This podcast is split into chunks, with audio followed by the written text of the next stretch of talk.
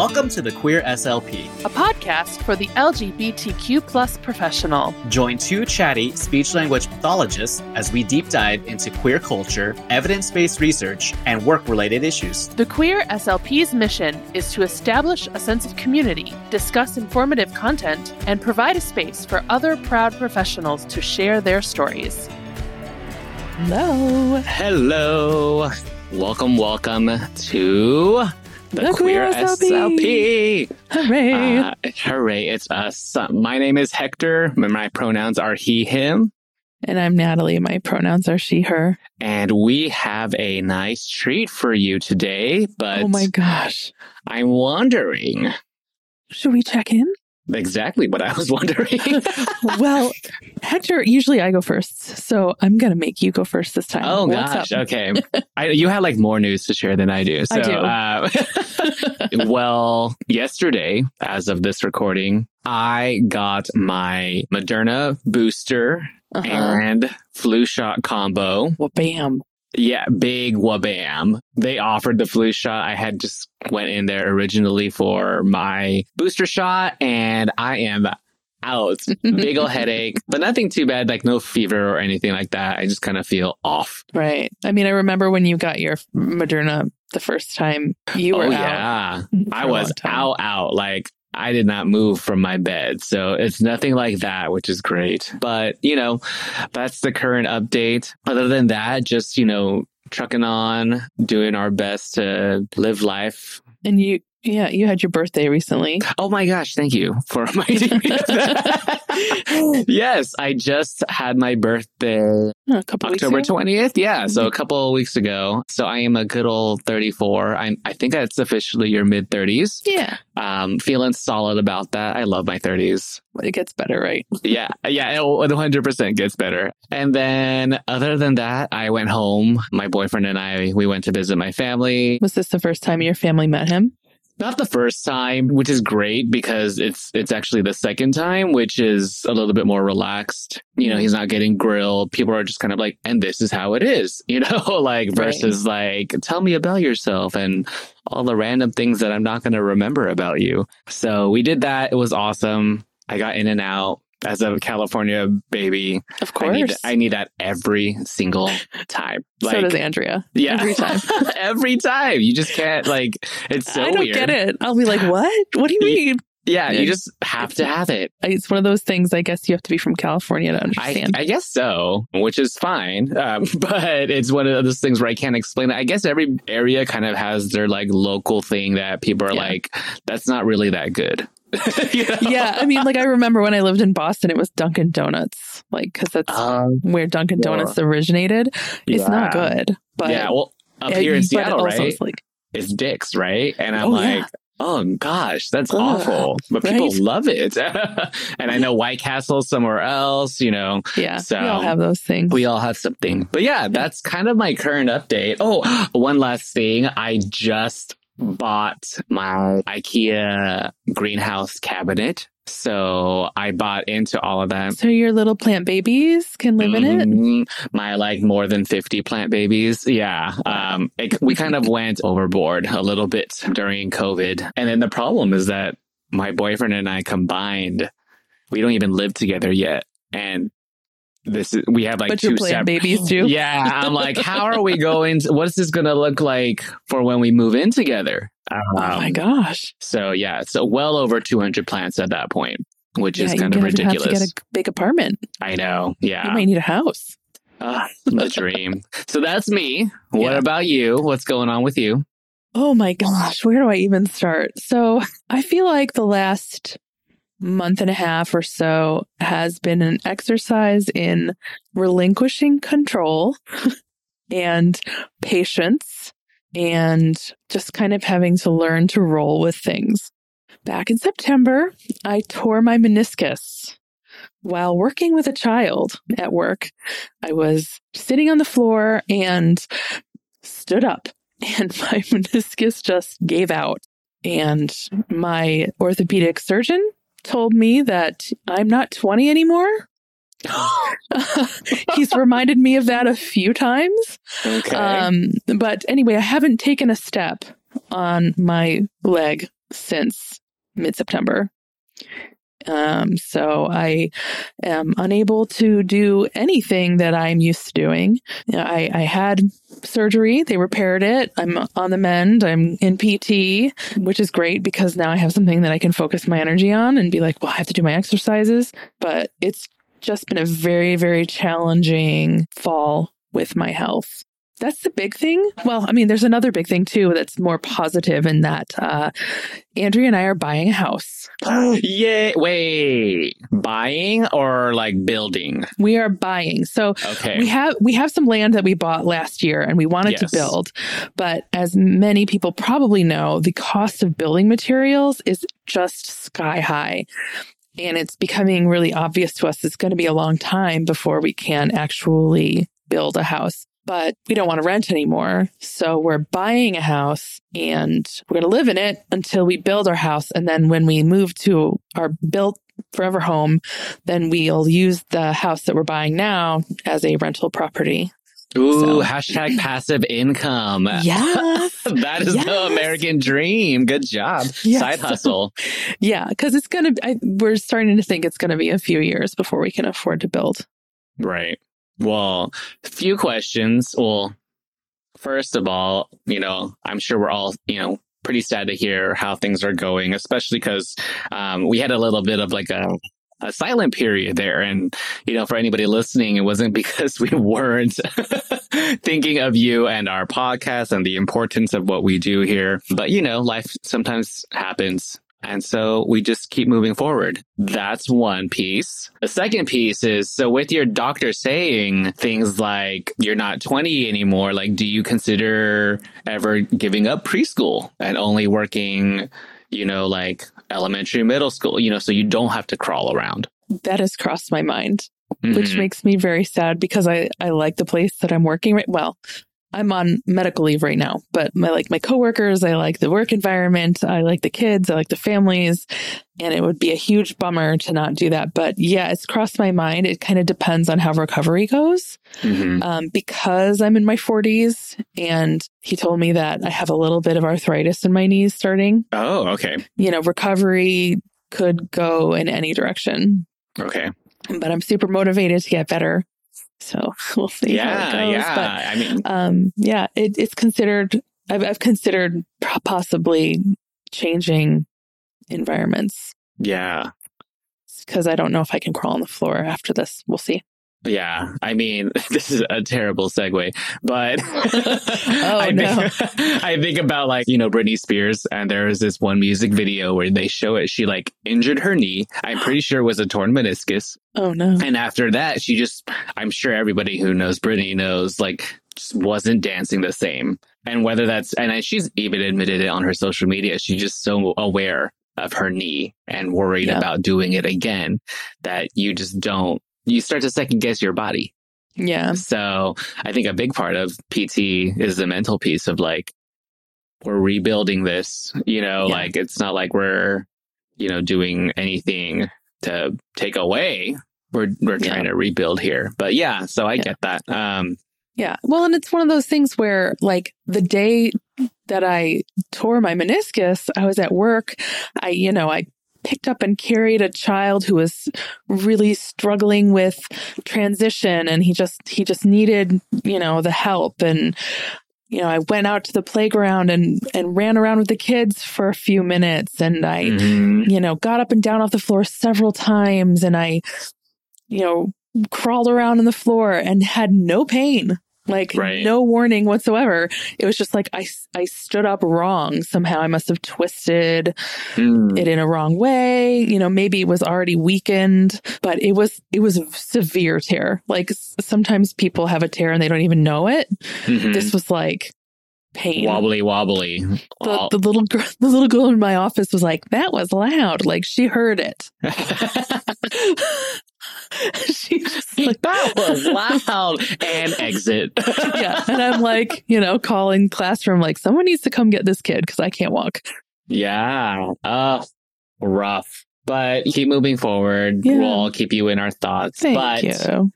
But should we talk about our guest? Yes, we have a lot of excitement. I'm so excited. I am so guest. excited for everybody to hear about this guest and for multiple reasons. Not only are they in a completely different part of their life compared to yeah. um, many of our listeners, but just their outlook on life. I'm like, oh, were we all there? It gives me hope for the future of our profession. It really does. Yeah. Um, this conversation was amazing.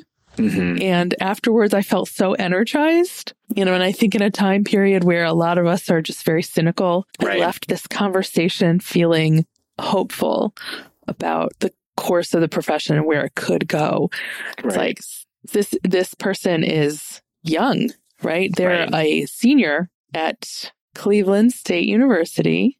Right. So, um, and we're talking like just putting in grad school applications young, y'all. Like, yeah. if you can remember that time in your life. Yeah. Um, when we recorded it, they had just submitted their applications. Mm-hmm. Yeah. So, yeah, Connor is actually not only a student, but he's also a vice president for the LGBTQ plus CSD Student Association. So not only is he doing big things for himself, but for other LGBTQ plus members of the community, but also like for our field, like huge, like He's doing LGBT um, advocacy work at his school. Yeah. Um, while also double majoring and is also vice president of this national organization.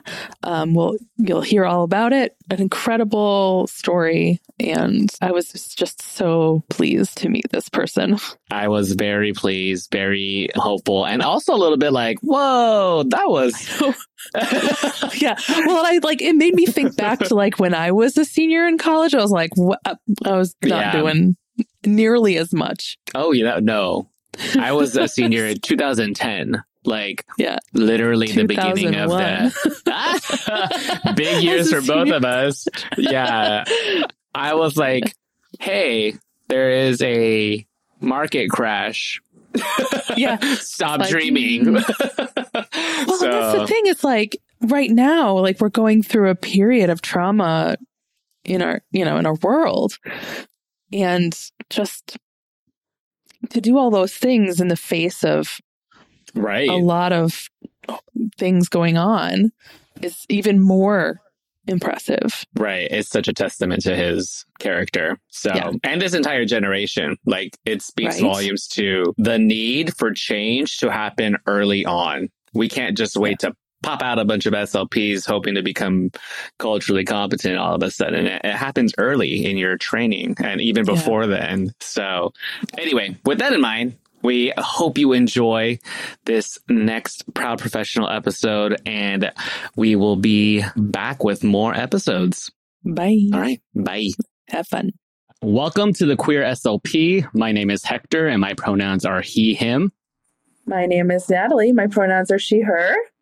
My name is Connor. My pronouns are he or they.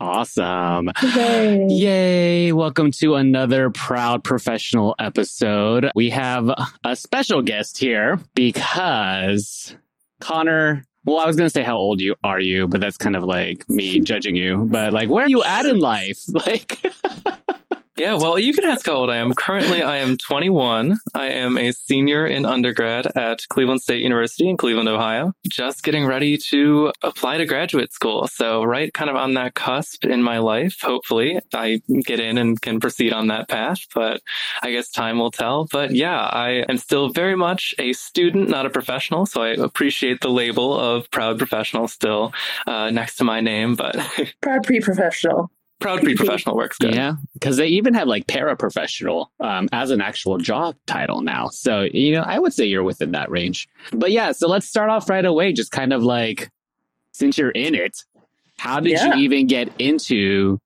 the field of speech language pathology? Yeah, so it was like kind of end of high school, and everybody's like, "Oh, where are you going to school? Where you, what are you going to major in?"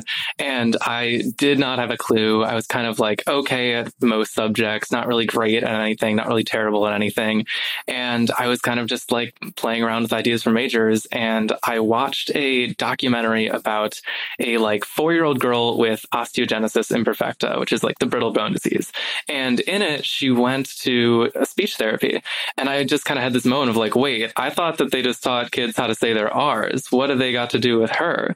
And I just like kind of had that moment of like, that doesn't seem right did a tiny bit of research and kind of just started seeing like, oh wait, there's there's more to it than that, um, and then kind of just went from there. And then once it came time to actually, you know, pick my major and everything like that, I started reading course descriptions and kind of found what I was reading really really interesting in the speech and hearing courses. Started reading some blogs and things like that, and then you know just kind of found it all interesting enough. Seemed like there's enough diversity in the field that I would never get bored with it and ended up making an excellent choice. And I really, really have enjoyed everything so far. So that's kind of how I ended up in speech pathology. I kind of bounced between SLP and audiology for a moment, but I definitely think that speech pathology is more my style. I totally had a, a pause when you said there's enough diversity in the field. And I was like, oh, what? no, no. Um, diversity of clients, yeah, diversity of, took of, me a beat too. I was like, diversity, what? And then I was like, We'll oh, diversity oh, of clients, many clients. sub-disciplines, many many things you can do, but yeah, definitely not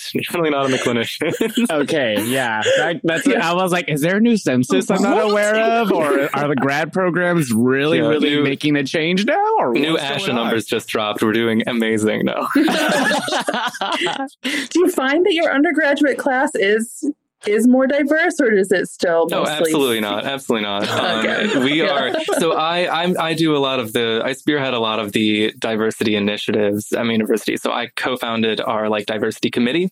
The Mhm. very first thing that we did was get in touch with our university's Office of Institutional Research because we just wanted to know those numbers. Mm. We were trying to do recruitment efforts and stuff. We wanted our baseline and we just really wanted to see the bigger picture of it. And so we got our exact statistics. Um, and we're doing better than the national average. We have, I think, a little over 20% of our students across our undergraduate and graduate programs identify as like an underrepresented racial minority. But yeah, still not enough. And it's not reflective of the university as a whole. Definitely not reflective of the city of Cleveland as a whole. And of course, not the clients that we serve either. There is some wonderful diversity among my faculty. I have, I think, over half of our faculty are Black women, which I am so, uh, so incredibly grateful for. It is, it is amazing just to kind of because they all weave it into every single course they teach that perspective and everything. But among the students, yeah, unfortunately, I do not think that we've seen the sort of change we'd like to see. I mean, that's huge. Like the fact that your Yeah. faculty is more diverse because I mean, again, my education was definitely all cis, white, male and female, but definitely of one specific, you know, ethnic group. Mine was also not very diverse. My the faculty, we had like one gay professor. That was it. I mean, that's more than me. So that's so At least I know of. that's so exciting though. Like half the, half the faculty. That's awesome. But I wonder, you know, I just wonder how. I, I don't know in your diversity committee if you brainstormed at all how to recruit students from diverse backgrounds into the major. we really tried to take like a three step approach. I am very much of the opinion that like if you invite people into a system that isn't working for that group of people, you've done them a disservice. So the very first thing that we wanted to focus on was establishing support resources and then also kind of doing a lot of peer education work so that when we began recruiting people from those different backgrounds, they were not coming into a hostile, you know, racist environment or anything like that. Unfortunately, you know, coronavirus kind of halted our recruitment efforts. We were hoping to go speak with high school students um, in the Cleveland Metropolitan School District and things like that, and do you know shadowing days and peer observation days and things like that. But we really had the uh, kind of we're forced to slow down and focus on the real background stuff first, which I think has been um, beneficial because, you know, the more you kind of look into it, the more you realize how necessary it is to be doing that sort of work. So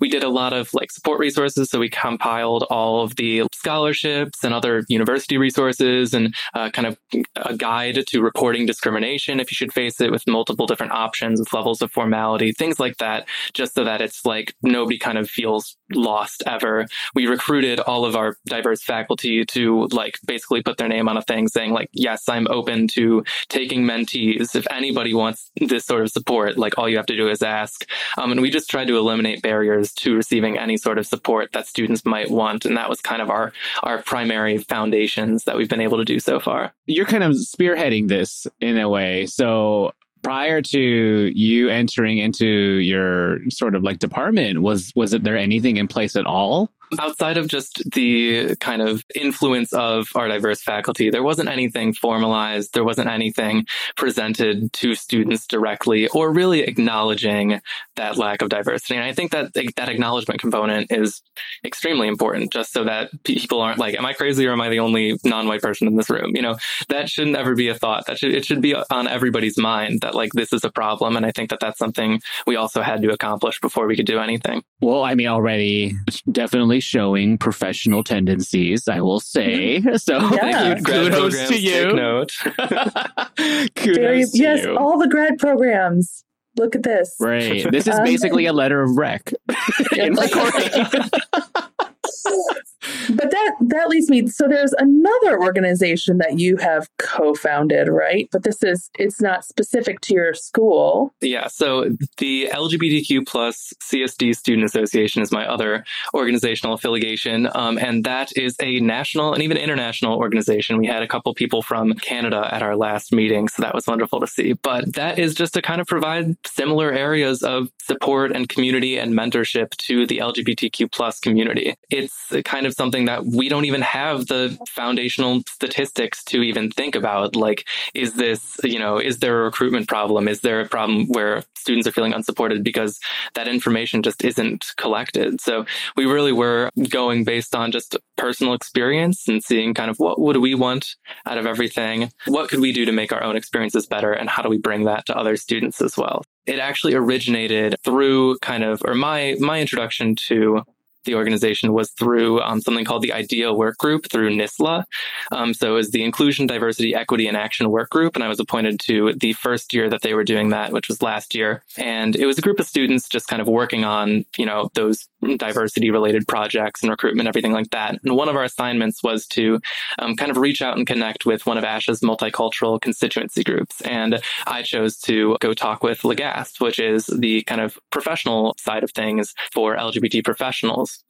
And at that meeting, I was very fortunate to get connected with a couple other people who kind of already had this idea brewing. So Dr. Charlie Lennell and Kaylee Stein are the two people that kind of really were instrumental in this. That's our board of directors, chair, and president, respectively. I'm currently the vice president. And I think it was in January of this year that we really began having these conversations about what would we want this to look like? How do we want to go about this? And we landed on, you know, a national organization, uh, or really just inclusive of anyone that just for all students to come together and find a sense of community and everything. So, how many members do you have now? So we have about 100 people on our mailing list, and then our last event was attended by about 25 students. So we're still in the very early stages of everything. Um, but we're definitely hoping to kind of grow and grow and hoping this episode helps some people find us. It really is a matter of awareness, I think, of these resources existing because the more kind of professors or professionals that hear about us,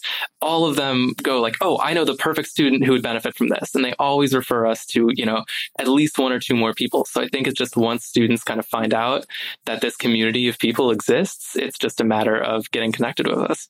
Well, oh, They're just, I'm just having all the feels over here. Um, no, I I just mean, yeah. it's it's just something that um, it sort of amazes me that it took this long to get this sort of organization. You know, Hector and I have both had the experience of feeling like very isolated, like as a student, you know, it's like, oh, am I the only queer person in the room?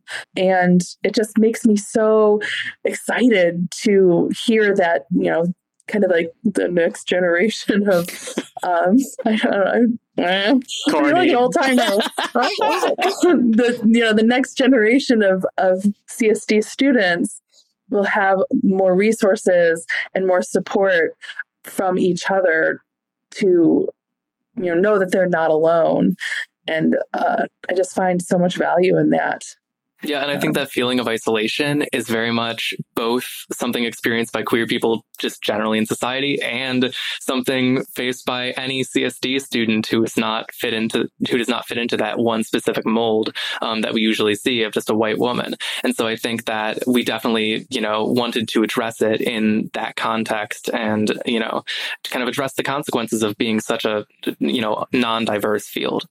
Yeah. Oh, Yeah. that's so awesome though that you're reaching people across the I mean, we were so excited when we got our first international proud professional. I can't even imagine how y'all felt um, Right. when you got somebody from Canada. like I know we were like- doing introductions. We were doing introductions and they said Canada. We were all like, whoa, that's amazing. Yay! I mean, it shows you how much there's a need, you know? And so you all are doing the groundwork to kind of like make this, uh, the visibility is just so important. So, I mean, are you all going to ASHA? Um, we are not. Uh, We're still a little new for that. We have some of our members going, and I believe our president's going. So if anybody wants to connect at ASHA, reach out. But we'll, we won't have any sort of formal anything planned currently. I will direct anybody who's interested to see what L'GASP is doing because I do believe that they go to convention. That's good to know because we were asked, by the way, Natalie, we were asked if we were going to be at ASHA. And I just want to Oh. address that uh, this year we won't, you know, but I wouldn't be opposed to following years, like even, even yeah. doing like a collaborative, like multiple, you know, just LGBTQ organizations under one umbrella tent. That would be a really fun convention activity. Yeah, let's get let's get a little coalition going. Yeah, I Yeah. would. I want it would be easier to coordinate. So for future ashes, stay out, stay tuned for that. So you know, we we talked about your pronouns, but do you mind telling us a little bit more about you and like who you are, how you identify, and then jump into kind of like what's it like being a a member of the LGBTQ plus you know community as a a CSD student. Yeah, so um, I identify as a gay male. I use he, they pronouns kind of just as a reflection of my not stereotypically male gender expression, but I do identify as a gay male, and I have since 2015 when I came out. Um, actually, on National Coming Out Day, so kind of topical, but Yay! so I think six years, but yeah. So, and so I was in my sophomore year of high school when that all occurred and have been, you know, out and proud ever since. And then when I came to college, of course, and became a CSD student and everything, it was kind of, you know, that adjustment, of course, that I'm sure everybody faces. Uh, but generally, I was very, you know, open still. I actually started painting my nails my senior year of high school and since then kind of haven't it hasn't really been a choice of mine whether or not people you know are able to see that i'm gay. And that's something intentional because i got very sick of the you know are you you know mm, like that sort of interaction. And so i'm just like yes you have your permission to assume. But i've had a pretty wonderful experience myself, but I don't think I can speak to all students. I really had to work hard to find a community. I actually ended up working for my university's LGBT center. I'm the office operations manager. So I found a wonderful just community of people um, through that. And also kind of an inside look at all the, you know, institutional obstacles. So a bad chosen name policy, really bad roommate matching, stuff like that. But within my, you know, actual CSD department, it's really fallen on me to um, take on the role of an educator. And for me, I know that that's voluntary because of my position uh, with the LGBT Center, with my advocacy, um, with my openness, everything like that. But a lot of students that we've been kind of, uh, that I've been interacting with through this organization, it's not a choice for them. It's just kind of something, a burden placed on them. And it's a lot of self advocacy to just get basic respect for their name, their pronouns, to not have the room full of people addressed as ladies when somebody doesn't identify as a lady. And so it's kind of been placed on a lot of our students to be, you know, the educators. And for people like me, that's not really a problem. The problem really does come from why was there nothing before you got lucky enough to have a student like me come through who was willing to do this work for you? So, when you say you take the role of educator, are you saying like other students are approaching you and asking questions? Or are you like saying even faculty or like saying, well, Connor, what do you think? And putting you on the spot? Like, I'm wondering what that looks like, that it's educator been, role. It's been both. Yeah. So, it's been both. Um, I definitely have students kind of come to me and, um, usually out of an abundance of caution, anybody comes to me and it's just like, I'm wondering if this was the wrong way to approach something. I'm wondering if this ended up coming across offensive.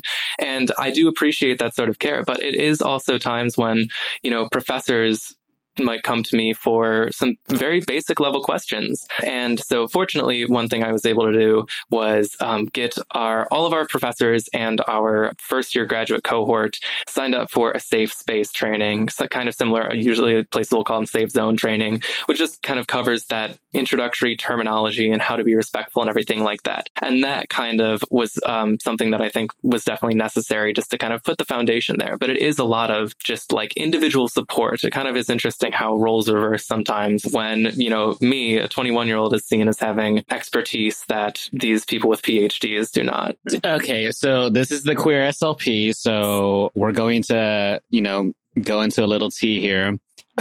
I'm curious what your thoughts are. So our field is huge on, you know, cultural competency and the importance of that. Do you feel, and again, not talking about your professor specifically, because you interact with people from across the country and, and even the continent, do you feel that professors or programs are you know like seeking out competency when it comes to the lgbtq plus community um, I think I think yes and no. There's definitely a lot of work to be done in LGBT competency and well beyond just cultural competency generally. Even if you look at the past year, a lot of schools didn't have any sort of diversity initiatives until you know, the summer where Black Lives Matter suddenly became, it was no longer an option. It was if you were not doing something, you're part of the problem. And it kind of forced their hands to approach those problems and talk about those problems. A lot of the problem is that LGBT cultural competency is tucked away in the box of gender affirming voice. They say, oh, if you're not interested in gender affirming voice, you don't have to worry about it. You don't have to think about LGBT cultural competency or anything like that. You'll never, you'll never work with them. When the reality is, you know, LGBT people face all the same problems. We're normal people, you know. Who who would have Right. seen that coming? Like- so it's just it's that it's that 'Cause the idea only of just time like a gay person would need a speech pathologist is if they're trying to change their voice. What? yeah, it, Yeah. It's, it's just it's truly it, and and so you see a lot of people or a lot of programs rather kind of like tucking that away and being like okay box is checked we're done with that we we have that covered um and I, that's something that i'm personally interested in is gender affirming voice and so i've been emailing back and forth with a lot of these programs being like is this cultural competency incorporated into your curriculum is this something that's offered in your clinic and most of them will say yeah, we had one or two trans clients last semester. Can't guarantee you anything. No, it's not in the curriculum. And that to me is a problem from the start of it, it to me feels like they're probably not qualified to be treating those couple trans people. They're definitely not qualified to be teaching students how to, you know, interact with those trans people until it's kind of accepted that this is a wider need than the the small little subset of voice, then it's definitely not adequately covered. Well, and it's just so interesting to me because this is in our scope of practice. And the fact that it is not well covered is shameful, in It- my opinion. yeah Because it's in our scope of practice. I don't think I got any trans voice training in grad school. Maybe we talked about it a little. we talked about it. That's about it. There was nothing on like actual approaches. I mean, let's just be honest. And Connor, maybe you don't know this yet. but your voice class is maybe like a one blip thing, and then the rest is all like speech sound disorders. and yeah, uh, I am. I am being very intentional with my grad school selections, trying to find some amount of guaranteed voice experience, and it's been really Yeah. difficult. Well, you know, voice generally, let alone you know, gender affirming voice. right. Yeah. It is the Yes. elusive unicorn in our field. It feels like it, there's gatekeepers to the voice. You're in, or you know somebody, or you know. So it's an interesting thing because given the again, not just a pigeonhole that you know, like that's where anybody who is interested in learning more about the LGBTQ plus community will will focus on. But you kind of like there even within that group, there's not a lot of awareness, you know, unless it's pushed on you or you seek it out. Yeah. But yeah, shameful would be I was cringing the whole time. Yeah, I mean, I mean, I was cringing too, and you know, and I and just thinking more broadly, not just about voice training, but also just diversity in general and the lack of training. And I don't know if you know this, Connor, but recently ASHA created a new requirement for continuing your licensure, where you have to get at least an hour, I think, of ethics training a year. And it's, I think, why can't we do that with a requirement for cultural competency training? Because I don't think that that's a requirement. Hec- Hector, is that a requirement? I think so. You know, and not. it's like if we're if we're required to to spend an hour, you know, an hour every three years, which is nothing, doing ethics training, you know, where's the cultural competency training? We're not getting it in undergrad. We're not getting it in grad school. We're not getting it professionally unless we seek it out. So how is it going to change? I think it really lies in like what I remember having this conversation with my department and them saying, well, this is a generalist training. Therefore, you're going to get blips and pieces of everything that we do, but you're not going to get really in depth into any one specific thing. And for me, as somebody, you know, who is not only a person of color, but also is a gay man, it that tells me that you don't value that. Like, I feel like that's a cop out. That was the feeling that I got as somebody from a marginalized community. And so when people say it's generalist, it's like, so what you're saying is that you're still catering to basically. In it. other words, you're whitewashing it. And, yes. You know? yeah. You're like, I'm like, oh, oh, so What? non-native English speakers, people that aren't of, you know, like European descent, like those are, those are part of the general. Got Yeah. it. You know, Well, so- that makes me think back to what you were saying, Connor, about making students feel like they're welcome in the profession at an early level, like even high schoolers. And it's like if if we're not doing it now with the people who are in it now, you know, Yeah, how are we going to get more? It's one thing to say, like, oh, we care about cultural competency, but until that level of prioritization is displayed in your curriculum in what you consider worth, you know, focusing time on, then it's it's not a priority. There's no other way to, um, I mean, and especially a lot of a lot of um, the stuff that I have been able to do, just being a student and running a student organization, is like these are all voluntary things. All of my peer education events for my NSSLHA chapter were voluntary things. If they you, you didn't want to click on the Zoom call, you didn't have to. And for that reason, I think a lot of people who would have benefited from these things would have just missed out on those things because they didn't prioritize it either. And if the individuals are not prioritizing it, the graduate programs are not prioritizing it, you're ending up with a generation of clinicians who are not culturally competent.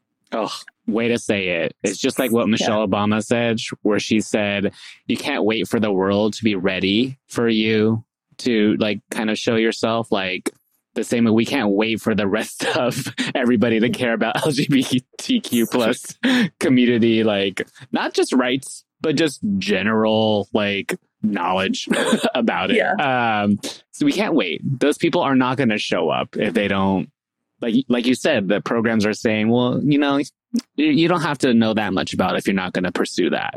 Interesting. Very interesting. And I'm looking at our list of questions, and it's like one of our questions is like, "Do you have any in, any disillusionment with, with the profession yet?" a little, a little,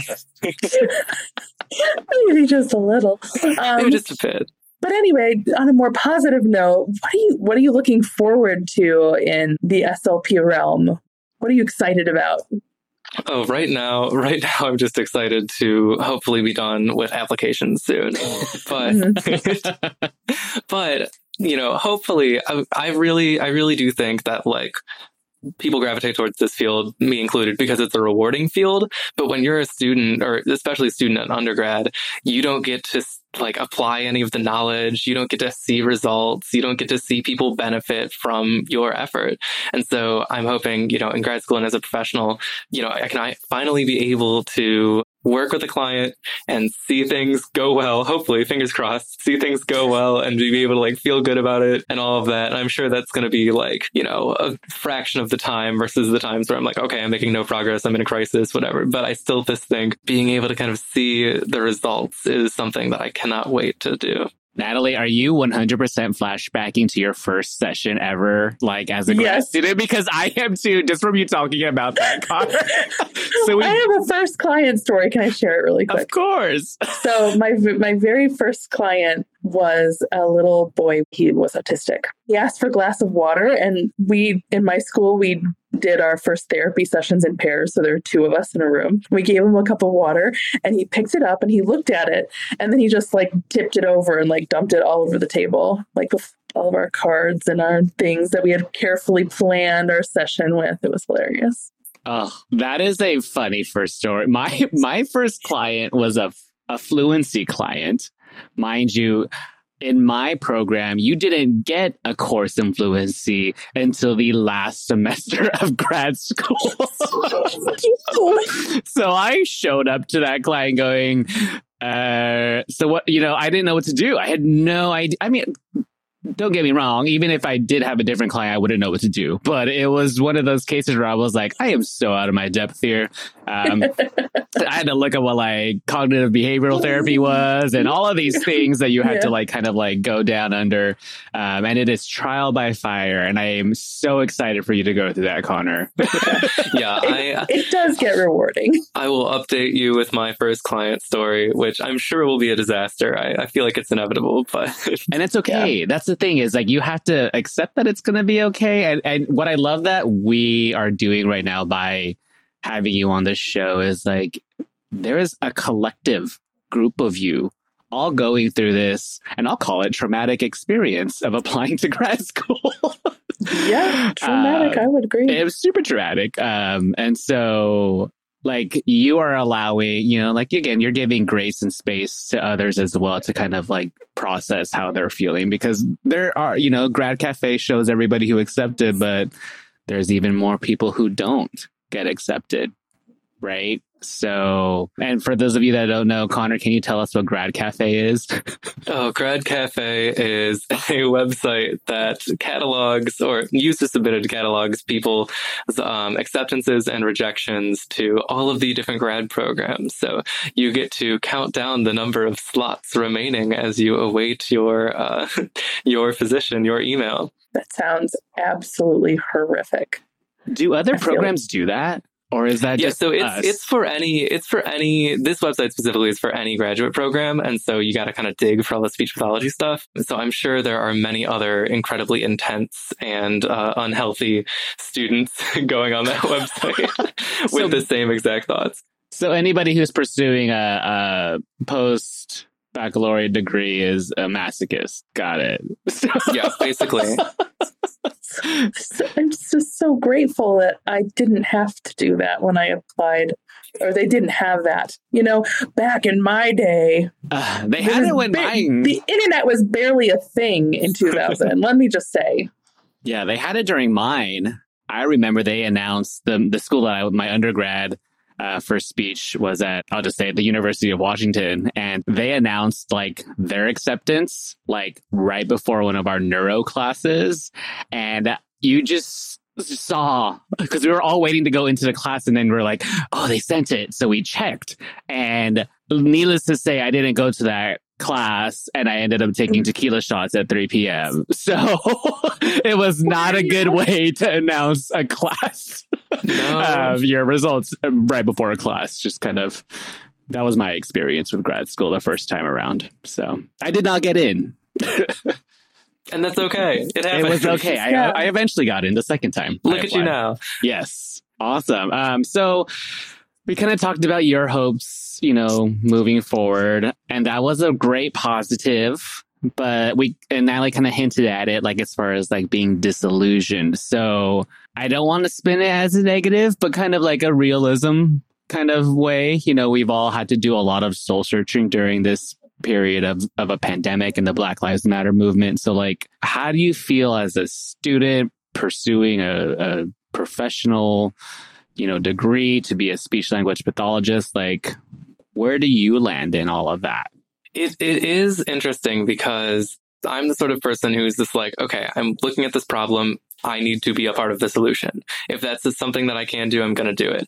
And so when we're in this field that's at the intersection of so many different things, like we have a diversity problem, we are, you know, in schools responsible for a lot of like uh, I don't know how familiar you are with um, just like school to prison pipeline, and it's like the way that uh, like maybe autistic kids or others who present with behavioral challenges are also disproportionately affected by that, and the role of SLPs in that, and the roles of SLPs in accent modification, and there's so many different issues, and it is interesting to be right in the center of it, especially as a student when you're also facing all sorts of student related issues of institutional access and affording college and different different opportunities provided to different groups. And so it definitely feels for someone like me who wants to, you know, save the world or whatever, it feels a little, you know, I feel a little lost. I feel a little adrift from any one goal. And that's why I think it was very important to me for me to kind of nail down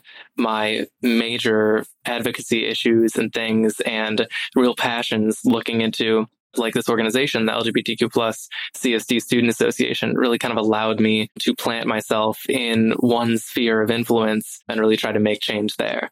You said something that really struck me is one, your awareness of the school to prison pipeline and our role in that as professionals. Like, I remember Natalie saying, you know, it took her being in the school system to learn about that terminology. Oh I yeah, did, I never heard of it right until until I until I was about 10 years into my career. Right. And, and, I moved from a clinical situation to a school situation.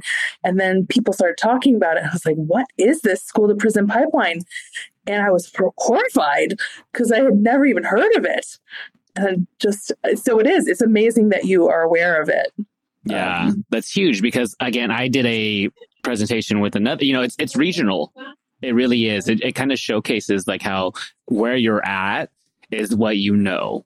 And so a lot of students that are in your uh, position right now don't didn't know what the school to prison pipeline was when I introduced it at a, another conversation that I was part of. So I think it's awesome. You know, you're part of that group that's kind of spearheading this. D- do you feel like that the onus is on you because you are part of the LGBTQ plus community? Or like, do you feel like your peers are not as like feeling the responsibility as much as you are because you're part of a minority group I, or marginalized group? I would say I would say that, and I think that this is something that a lot of people have happen just in terms of general politics. Is they have that realization when they come out of like, oh wait, like some of these laws that didn't used to affect me affect me now. I should care about them, and that is kind of your slope towards, oh, some of these laws that don't affect me affect other people and I should care about them. And so I think that it, it was a starting point of me being like, oh, okay, this lack of diversity, it does affect me. These other issues might not, but I still kind of come from a place where I know, you know, I know how it feels to be more isolated. I know how it feels to be not in the majority here. Um, and so I do feel a little bit of a push towards having an awareness of those things. But how much of that is based in, you know, me being a member of the community versus just my, my personality might be, might be up for debate. yeah.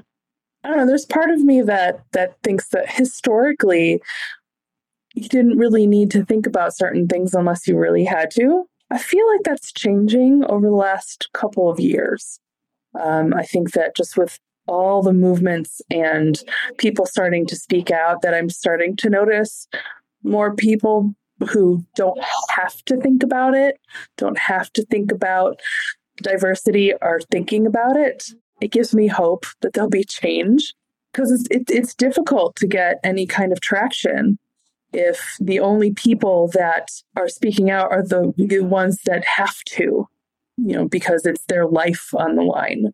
It's exciting, you know, but I I I also feel like we need to be cautious because um, some people are just paying lip service. Right. You're right. Um, so many people, I think it was, I don't know, maybe you all know when the term privilege was really defined, specifically white privilege, that kind of for me was kind of like that call to arms a little bit for people to kind of say, you need to learn about you know, I mean, of course, that white privilege was meant with like white fragility, as far as like, no, I'm not privileged. I've earned everything. Um, but and again, no one's saying you didn't. but, but once we like unpack, I mean, called a little bit of like accountability there. Um, I think I started, at least for me as a person of color, noticed a little bit more about people taking ownership and and not feeling more of the burden of like always having to like explain it to people why this is you know unjust or, or you know systemically racist mm-hmm. or you know whatever the issue is but that was kind of a shift for me and so i'm glad to see for you connor and your experience it sounds like i mean yes it's being called out and to you know like unfortunately you are being the one to have to kind of take that on, you know, as a, pem- a member of a marginalized group. But I'm glad it's happening because it didn't happen in my program.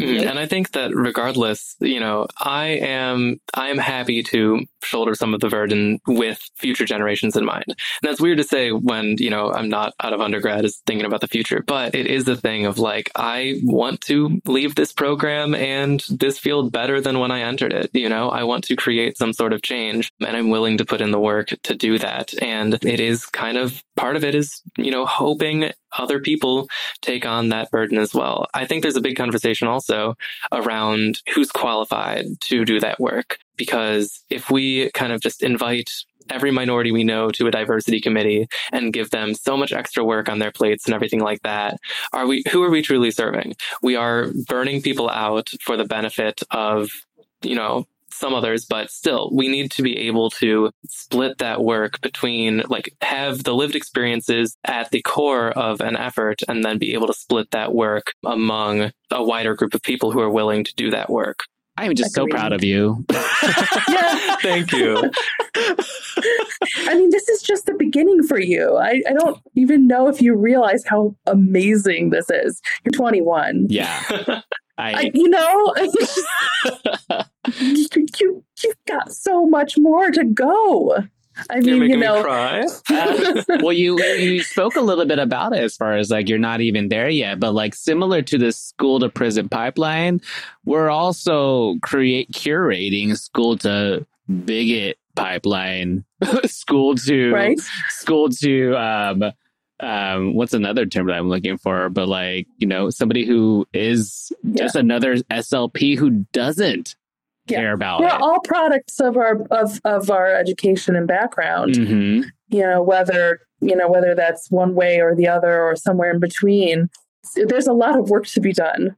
Oh, for um, sure. Yeah, and a lot of work to undo as well. Yes. So, I mean, like Natalie and I have both worked in the schools for years now, and it's you you start seeing all of these ideas form in preschool. You know, mm-hmm. like we start enforcing pronouns and gendering kiddos as soon as they're three, you know, as far as like testing it, you know, and that's within a standardized assessment. Like you'll learn about that yeah. too, Connor, like and how Yeah, boy oh boy, wait till you see certain tests, certain language tests that that young children are given the the pronoun usage is extreme, excessive, yeah. excessive. And I think I think that um, I don't know. It's also very easy. It's a slippery slope towards trying to solve problems regarding diversity and stuff in our field into trying to solve racism or trying to solve all of the issues in society, all the issues in higher education, um, all the issues in you know K twelve education. And we need to I don't know. There's a real balancing act between like making generalized change and narrowing your scope enough that it's doable and just kind of relevant. Totally. Well, like you said, spreading out the work, you yeah. know. And I, I'm thinking back to something you said way at the beginning about how the pandemic has prevented your group from doing certain things. And I'm wondering if, in a way, that was a positive because it gave you this opportunity to not feel like you have to just jump in with both feet and you can really think like what exactly do we want to do here and not you know like you said like save the world and fix every problem and really narrow our focus to what really needs to be done Absolutely. It allowed us to be very intentional with kind of what how we wanted to present our program when we started reaching out to those groups. Um, and it allowed us the people behind it to kind of develop that cultural competency ourselves. We were like okay well we're not going to go visit any high schools anytime soon. Let's do our you know token uh, anti-racism things. Let's have a book club and stuff like that which it's not a perfect solution. It doesn't cure racism or anything like that but it doesn't undo every internalized bias we have. But it's still you know a start. We had to do education educating ourselves and kind of improving our program before. And I'm glad that we were kind of, our hand was forced into making sure that that was a priority.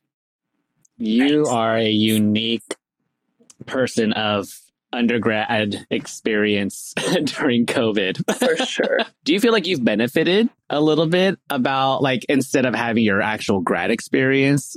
Yeah, again, hashtag sorry to those who did, you know, like because clinical work that was different. Natalie and I both went basically back to grad school to learn how to be telehealth providers. like, yeah, there was this rush to be like, well, how do I do teletherapy? Right. You know, and I'm an old timer. I really had a hard time learning it.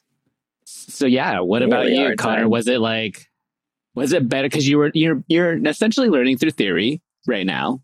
I mean, you still have mm-hmm. to have, I think it's 20 hours of observation, right? Before you apply. 25, yeah. 20, oh, did they up it or was was I wrong? No, I, I it's always been 25. Okay. Yeah, that's how far I, removed I am from that. Like, one, how did you do your observations? Two, what was it like being a student during COVID?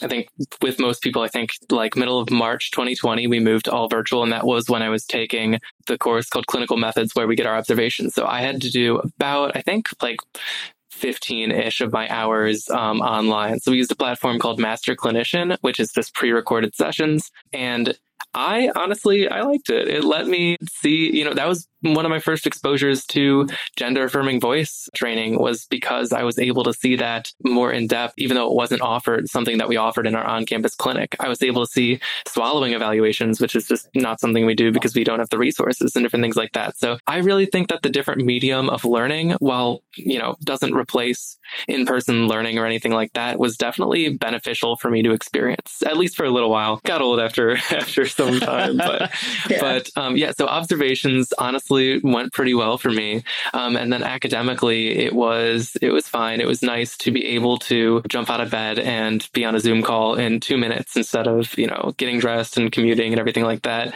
But you did miss out on, of course, that sense of community and everything uh, that comes along with in person. So that was the unfortunate side of things. Like, did you even have study groups? No and it was very much it was very much like you know 100 black boxes, uh, no no cameras on except the professor.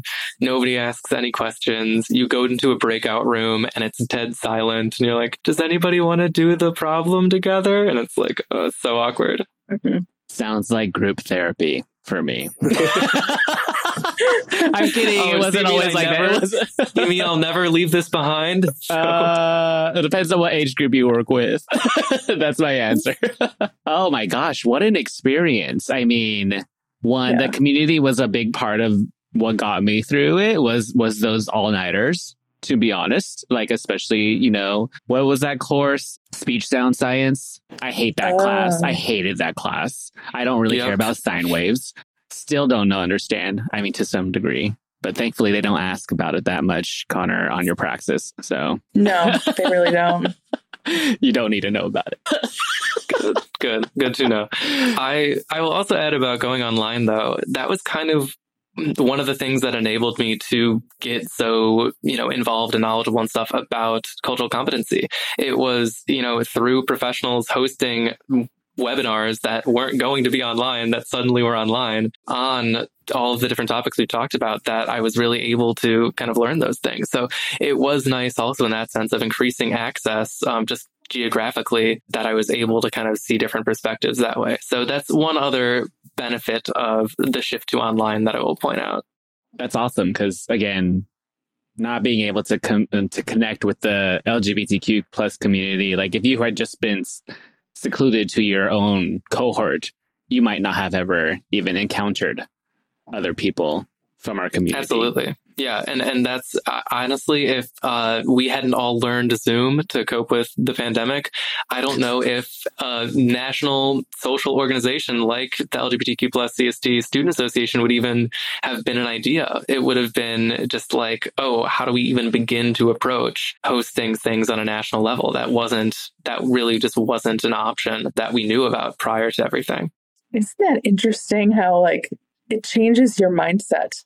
Like I feel like that it really the pandemic really has changed our mindset and like even this podcast, you know, Hector and I record every episode from opposite sides of the country. And I don't know if I would have had that mindset beforehand. Right. I think But we we we all were challenged. Basically, what we thought worked, we learned. Oh, it, it has to work some other way. Otherwise, it's not going to happen. So even college and learning through this experience, you know, let me ask you: Did those master clinician cl- uh, like observations? Did they actually like show people like were they just all great sessions? Because whenever I have a student observe me, I'm like, this is where I messed up. this is how well I did implant therapy, and this is how poorly I do with data tracking. so There was just so some you know. could very clearly like the child just didn't pay attention for 45 minutes and I sat and watched, you know. So there was still some of that. But not And- all perfect we- sessions. Yeah, we always we all have those bad sessions. Even, you know, even experienced clinicians. Right? You're just like, And, like, "Oh, sometimes gosh, regularly." I do? you know, sometimes Yeah. regularly. like, and I mean, and, and, and the un- the unfortunate thing about this profession is, I think that we're a group of perfectionists, and so we really ride ourselves hard when we have those. And um, yeah, I'm always working towards giving myself a little grace and being like, you know what, they're kids. Sometimes the stuff I try with them is not going to work because they don't always want to play along. And I just have to roll with it and be okay with having a crappy session. oh yeah, Um, no longer type A. Just I'm going for Yeah. an A minus, B plus kind Yeah, of thing. you know. Yeah. and the kids still make progress. They still, Right. they still do. Connor, would you say saying. you're a type A person? I, I think I'm I think I'm very type A, but I'm trying to escape it. I, I I read something I was like you need to be type A to get into grad school, and then you can it's not sustainable past that. accurate 100% accurate from my experience it just you could pick out those people who tried during grad school we talked about how they like to do pretty therapy how everything's laminated everything looks cute first of all none of my ideas in grad school were that amazing that i needed to laminate them for second and second of all you know it's that good old saying like any good clinician can take a paper clip or a piece of paper into a room and do something with a uh, with a client. So I try Yeah. to like really hold on to that because I don't want to make materials. Yeah, I used. I can't. I can't tell you how many hours I spent laminating things. I, I just. I don't do it anymore. Yeah. I'm like, And I I'm sure your sessions toys?" are still very good, and so Oh yeah, the difference the difference is not the lamination. no, but yeah. I have a hard Um, question. it is something that Great, uh, right. I'm like, I want you to think about this and like also think about this for yourself as well. So, something that I'm running into having gone back to the school year is the, the, the very real fact that we are continuing to live through a shared traumatic experience, which is a pandemic. Uh, along with all of the other racial injustices and things that we are unpacking with America's ugly history. And it's showing itself in my students as well. Are they doing anything to prepare you or work with you through this? Like, are has there been anything, or is it kind of like move forward as business as usual? Right now, I think it's move forward business as usual, and I think that that's honestly part of a trauma response ourselves. We want to we want things to be back to normal. We want things to be how we're comfortable, and we are reluctant to acknowledge when things are not and when things need special consideration. I think that we could be doing so much more in terms of educating clinicians on counseling and just kind of addressing the specific needs of our clients and everything. But I think we're hesitant to acknowledge that that sort of thing is even necessary to begin with. That was a great answer. Thank you. Yeah. Thank you. Excellent. um, yeah, I mean, I think it, and I think at this point, it sometimes is hard to remember that we are still experiencing trauma.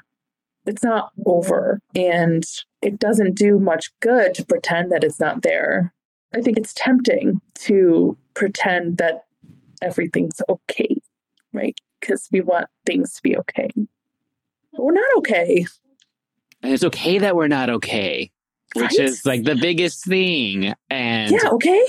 we're like, like you said, now that we just added this ethics piece as far as like mandatory, mandatory continuing ed. We're thinking, oh, now we need a multicultural piece. And then I'm like, I'll throw in now you need counseling too. Like our field is not a theory and ba- like you don't it that part of it as far as like knowing how to treat a, you know like a phonological disorder or work with a, aphasic patient or work with somebody who has dysphagia that's like so small compared to all the other intangible things that we are maybe giving an hour of continuing ed three year every three years too you know? There's a huge cultural shift that needs to happen in our field and Totally. I'm really hoping, Connor, in your experience, you know, that you get to have more of that. I don't know if there's more counseling or more of that in the graduate experience, but I would, I can speak for myself. I did not feel prepared to deal with the heaviness of Right. what we do and how to process that as a clinician. You know what it makes me think about? When we're teaching autistic people, right, we talk about soft skills, right? That, you know, a, a autistic person often has, you know, the ability to do a lot of things that are more academic in nature, but learning how to interact with people, right, is a job skill that you don't learn in college. It's under the surface. And it makes me wonder all these things that we're talking about, like, oh, we need we need education and, and diversity and we need ethics and we need all you know what was the other one you said hector Counseling? counseling right do either of you feel like maybe that falls under that same category of soft skills that are just sort of assumed that we know how to do it when we really don't Ooh, you go first, Connor.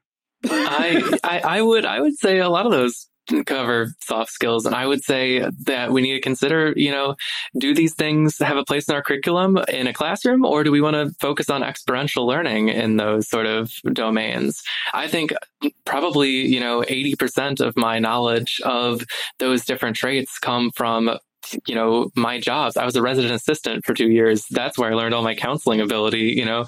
I uh, so it's like those sort of experiences are probably more important than you know sitting in a classroom or and, and to put it in the context of continuing education you know watching a couple hour webinar every couple of years definitely not kind of the best way to learn those things I love that. right I would say it's a mix of both. Like it's it's the same thing as anything that we learn. It's you know we have theory and then we have practice, right? You learn about your theory and then you're like, and in practice you're like, none of this actually works. But when it comes to the these soft skills, I think we run into the same. You know, if we if we solely relied on those experiences to teach those skills, then those people that don't seek those out will never learn those skills. They'll tuck it away with I don't work with transgender clients.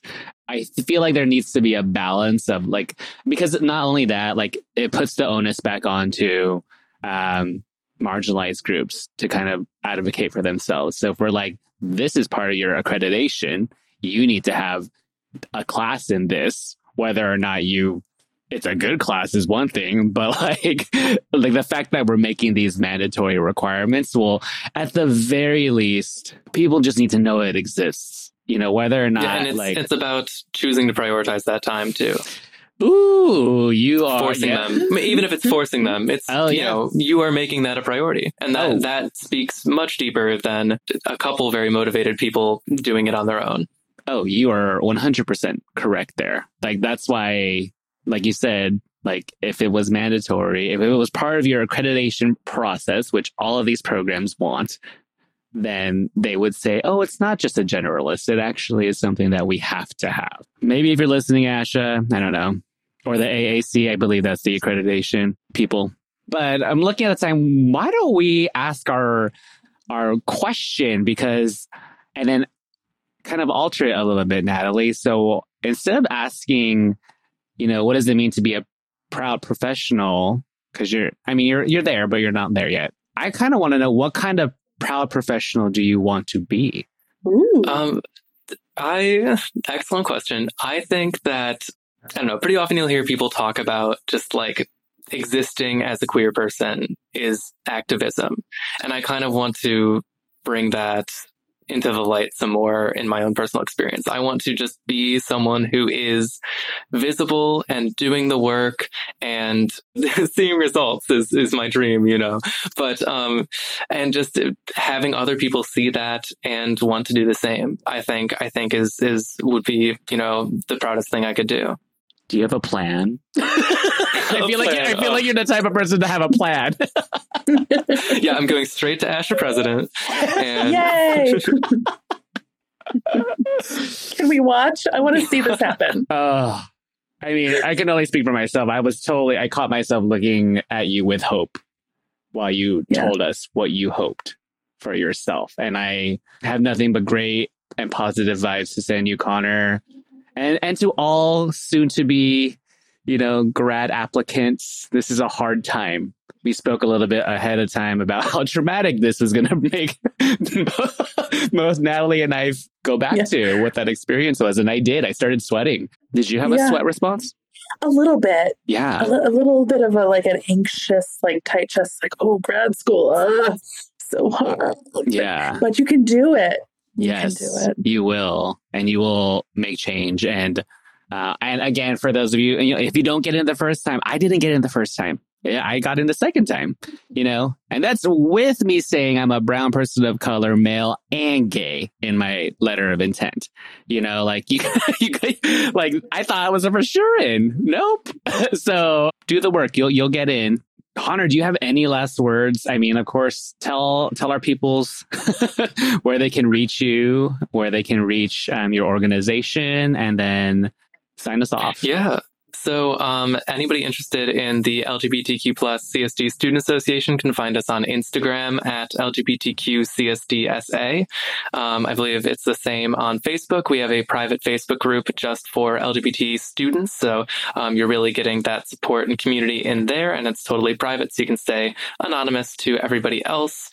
From the Instagram, you can find our Linktree with links to our mailing list, which is where we send out most of the information. If anybody wants to connect with me personally, um, the best way to do so is actually on LinkedIn. So uh, you can search me up there and and let me know what's on your mind. but yeah, Alrighty. Well, thanks for joining us, Connor. of Thank course. you. Thank you so much for having me.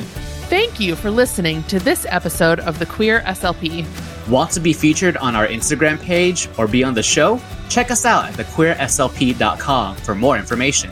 You can also find us on Facebook and Instagram at the Queer SLP. If you enjoyed listening, be sure to like and subscribe to our podcast and share it with your friends, family, and colleagues. Bye.